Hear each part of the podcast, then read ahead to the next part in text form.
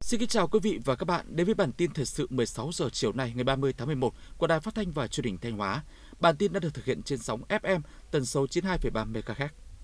Năm 2023, mặc dù gặp nhiều khó khăn thách thức, nhưng với tinh thần đoàn kết chủ động, sáng tạo, nỗ lực phấn đấu của Đảng bộ, chính quyền, cộng đồng doanh nghiệp và nhân dân trong tỉnh, kinh tế xã hội, quốc phòng an ninh, công tác xây dựng Đảng và hệ thống chính trị của tỉnh vẫn đạt được kết quả tích cực. Kinh tế tăng trưởng khá, tốc độ tăng trưởng tổng sản phẩm trên địa bàn GDP ước đạt 7,01%. Khu vực nông nghiệp tăng trưởng cao và khá toàn diện. Nhiều sản phẩm công nghiệp chủ lực vẫn duy trì sản xuất ổn định và tăng sản lượng. Hoạt động du lịch diễn ra sôi động, sản phẩm du lịch đa dạng, phong phú hơn. Tổng thu du lịch tăng cao, dịch vụ vận tải tăng mạnh so với cùng kỳ. Thu ngân sách nhà nước vượt dự toán được giao trên địa bàn ước đạt 40.310 tỷ đồng, vượt 14,1% dự toán. Theo báo cáo của Ủy ban nhân dân thành phố Thanh Hóa, từ đầu năm 2023 đến nay, tổng giá trị sản xuất ước đạt 73.407 tỷ đồng, tốc độ tăng giá trị sản xuất ước đạt 5,09%, thu nhập bình quân đầu người ước đạt 84,86 triệu đồng. Đáng chú ý, tổng giá trị sản xuất ngành công nghiệp xây dựng ước đạt 48.165 tỷ đồng, tăng 3,82% so với cùng kỳ. Một số sản phẩm công nghiệp chủ yếu có sản lượng tăng khá so với cùng kỳ như giày da, giày thể thao. Hiện nay trên địa bàn tỉnh có 134 dự án công trình giao thông của 32 chủ đầu tư với tổng mức đầu tư gần 35.700 tỷ đồng. Tổng số vốn đã giao đến nay là 17.141 tỷ đồng, trong đó kế hoạch vốn năm 2023 là 4.986 tỷ đồng. Tổng giá trị khối lượng hoàn thành của các dự án đến nay đạt khoảng hơn 13.400 tỷ đồng. Tổng số vốn giải ngân của năm 2023 đến nay là gần 2.760 tỷ đồng, đạt 55,3%. Trong đó, vốn sau mới năm 2023 là hơn 2.200 tỷ đồng, đạt 65%. Vốn năm 2022 kéo dài sang năm 2023 là 544,4 tỷ đồng, đạt 34,3%. Thời gian qua, Hội nông dân các cấp trên địa bàn tỉnh Thanh Hóa đã tuyên truyền vận động hội viên nông dân đóng góp xây dựng quỹ hỗ trợ nông dân cho các hội viên có điều kiện về đất đai, lao động vay vốn sản xuất. Đến nay toàn tỉnh đã xây dựng được gần 64 tỷ đồng quỹ hỗ trợ nông dân, triển khai 702 lượt dự án cho 3.238 lượt hộ nghèo vay theo nhóm hộ cùng sản xuất một loại cây con, ngành nghề. Hoạt động ủy thác của các ngân hàng đối với hội viên nông dân cũng được quan tâm triển khai thực hiện với mức dư nợ đạt trên 15.000 tỷ đồng. Từ đó giúp nông dân thay đổi nhận thức tư duy sản xuất nông nghiệp từ sản xuất nhỏ lẻ manh mún sang sản xuất quy mô lớn hiệu quả cao. Từ đầu năm 2020 đến nay, Tổ chức Tài chính Vi mô tỉnh Thương chi nhánh Thanh Hóa đã phát vốn được hơn 2.500 tỷ đồng, đạt 101% kế hoạch, dư nợ hơn 437 tỷ đồng, dư tiết kiệm hơn 238 tỷ đồng, phát vốn cho hơn 2.500 thành viên nghèo, cận nghèo, vốn chính sách hơn 20 tỷ đồng, dư nợ hơn 3,4 tỷ đồng, vốn cận nghèo hơn 52 tỷ đồng, dư nợ hơn 7,1 tỷ đồng. Đó thực sự là những đồng vốn có ý nghĩa giúp hàng nghìn hội viên thoát nghèo vươn lên làm giàu chính đáng. Tiếp theo là phần tin trong nước. Trong khuôn khổ chuyến thăm chính thức Thổ Nhĩ Kỳ, Thủ tướng Chính phủ Phạm Minh Chính đã hội kiến Tổng thống Thổ Nhĩ Kỳ Recep Tayyip Erdogan.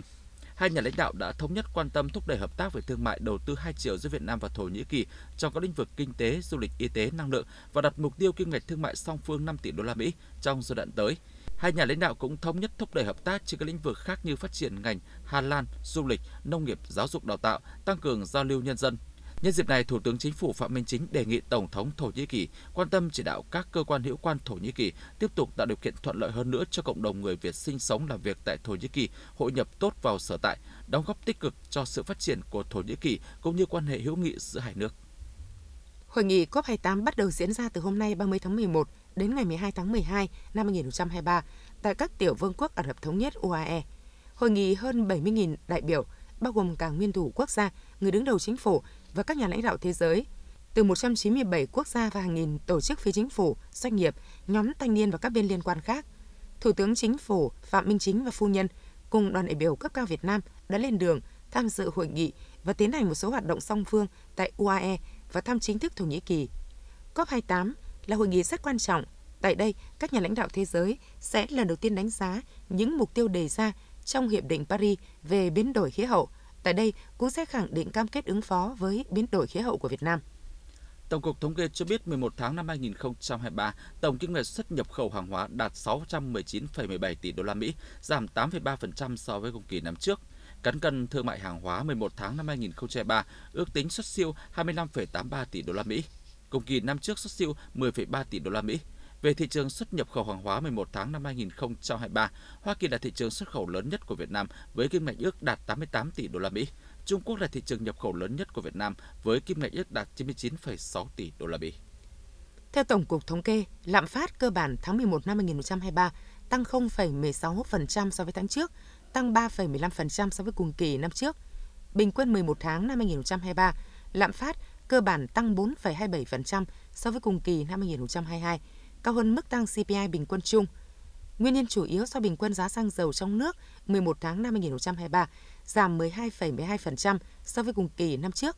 Giá ga giảm 7,5% là yếu tố kiềm chế tốc độ tăng của CPI, nhưng thuộc nhóm hàng được loại trừ trong danh mục tính lạm phát cơ bản. Ngân hàng Nhà nước cho biết số tiền giải ngân gói tín dụng chính sách 40.000 tỷ đồng hỗ trợ lãi suất 2% một năm từ nguồn ngân sách nhà nước cho đến nay vẫn đạt kết quả rất thấp, chỉ chưa tới 875 tỷ đồng, tức là chỉ khoảng 2,3%. Nguyên nhân hàng đầu dẫn đến tình trạng này là doanh nghiệp muốn vay thì không đủ điều kiện, còn doanh nghiệp đủ điều kiện lại không muốn vay, khiến gói hỗ trợ này cần phải được xem xét thay đổi cách thức triển khai. Dự kiến đến hết năm nay, gói hỗ trợ này có thể chỉ giải ngân được hơn 1.400 tỷ đồng, còn gần 38.600 tỷ đồng không sử dụng hết. Ngoài những khó khăn về đáp ứng điều kiện thì việc phải tuân thủ các yêu cầu về thanh kiểm tra, chống trục lợi chính sách sau khi vay cũng khiến doanh nghiệp e ngại. Báo cáo của Viện Khoa học Nông nghiệp Việt Nam cho biết, trung bình hàng năm, Việt Nam sử dụng 7,5 đến 8 triệu tấn phân bón vô cơ, trong khi đó, phân bón hữu nghị vẫn còn thấp, chỉ 2,5 đến 2,6 triệu tấn một năm. Theo tính toán, mỗi năm ngành trồng trọt cần khoảng 150 triệu tấn phân hữu cơ các loại, với mức bón khoảng 10 tấn một hecta một năm. Hiện nay khối lượng phân bón hữu cơ sản xuất công nghiệp mới đạt trên 2,6 triệu tấn. Nếu các nhà máy hiện có vận hành hết công suất cùng với khối lượng phân hữu cơ do người dân hiện đang sản xuất khoảng 17 triệu tấn cũng mới chỉ đáp ứng được 15% nhu cầu phân bón hữu cơ. Theo các chuyên gia nông nghiệp, Việt Nam đang lãng phí một nguồn nguyên liệu có thể sản xuất phân bón hữu cơ chất lượng cao là chất thải chăn nuôi. Thưa ủy quyền của Thủ tướng Chính phủ, Bộ trưởng Bộ Lao động Thương binh và Xã hội Đào Ngọc Dung vừa ký tờ trình số 1255 ngày 29 tháng 11 năm 2023 trình Chủ tịch nước tặng quà cho người có công với cách mạng và đối tượng là thân nhân liệt sĩ đang hưởng trợ cấp tuất nuôi dưỡng hàng tháng, thân nhân của hai liệt sĩ trở lên đang hưởng trợ cấp tuất hàng tháng nhân dịp Tết Nguyên đán Giáp Thìn 2024. Tổng kinh phí để tặng quà là hơn 449 tỷ đồng. Khoản kinh phí này đã được bố trí trong kế hoạch ngân sách nhà nước năm 2024. Tổng Liên đoàn Lao động Việt Nam cùng Tổng Công ty Đường sắt Việt Nam, Công đoàn Đường sắt Việt Nam đã khai trương đoàn tàu tuyên truyền Đại hội 13 Công đoàn Việt Nam cùng với 19 công trình công đoàn chào mừng đại hội đã được hoàn thành. Đoàn tàu tuyên truyền HP12 chạy hành trình Hà Nội Hải Phòng và đoàn tàu tuyên truyền SE56 chạy hành trình Hà Nội Thành phố Hồ Chí Minh là một trong chuỗi các hoạt động tuyên truyền mang thông điệp của Đại hội 13 Công đoàn Việt Nam gửi đến cán bộ, đoàn viên, công nhân viên chức lao động và nhân dân cả nước về vai trò và sứ mệnh lịch sử của giai cấp công nhân Việt Nam. Đại hội 13 Công đoàn Việt Nam nhiệm kỳ 2023-2028 sẽ diễn ra từ ngày mùng 1 đến mùng 3 tháng 12 năm 2023 tại Hà Nội. Lễ hội văn hóa ẩm thực Hà Nội năm 2023 sẽ được tổ chức từ ngày mùng 1 tháng 12 tại công viên Thống Nhất. Lễ hội kéo dài trong 3 ngày với chủ đề là giao lưu văn hóa ẩm thực Hà Nội với bạn bè quốc tế. 80 gian hàng với các khu ẩm thực quốc tế và ẩm thực đặc sắc của Hà Nội sẽ được giới thiệu tại lễ hội. Thông qua lễ hội sẽ giới thiệu quảng bá hình ảnh Hà Nội là điểm đến du lịch văn hóa, ẩm thực đặc sắc như một nét di sản tinh tế được hình thành trong dòng chảy văn hóa Việt Nam. Khoảng 15 giờ 35 chiều qua, xảy ra cháy tại xưởng sản xuất thuốc thú y thuộc cụm công nghiệp Liên Phương, huyện Thường Tín, thành phố Hà Nội.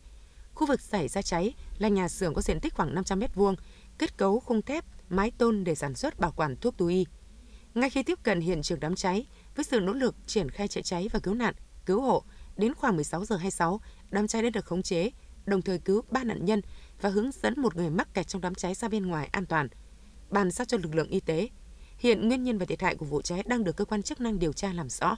Theo Trung tâm Dự báo Khí tượng Thủy văn Quốc gia, từ đêm nay, ở khu vực Bắc Bộ và Bắc Trung Bộ trời chuyển rét, vùng núi Bắc Bộ có nơi rét đậm rét hại. Trong đợt không khí lạnh này, nhiệt độ thấp nhất ở Bắc Bộ và Bắc Trung Bộ phổ biến từ 15 đến 18 độ C. Riêng khu vực vùng núi Bắc Bộ phổ biến từ 12 đến 15 độ C. Vùng núi cao có nơi dưới 11 độ C. Quý vị và các bạn vừa theo dõi bản tin thời sự của Đài Phát thanh Truyền hình Thanh Hóa, thực hiện chương trình biên tập viên Thúy Lượng, các phát thanh viên Minh Thu, Quang Duẩn, kỹ thuật viên Thanh Thủy, tổ chức sản xuất Nguyễn Thanh Phương, chịu trách nhiệm nội dung Nguyễn Huy Long. Xin kính chào và hẹn gặp lại quý vị và các bạn trong những chương trình sau.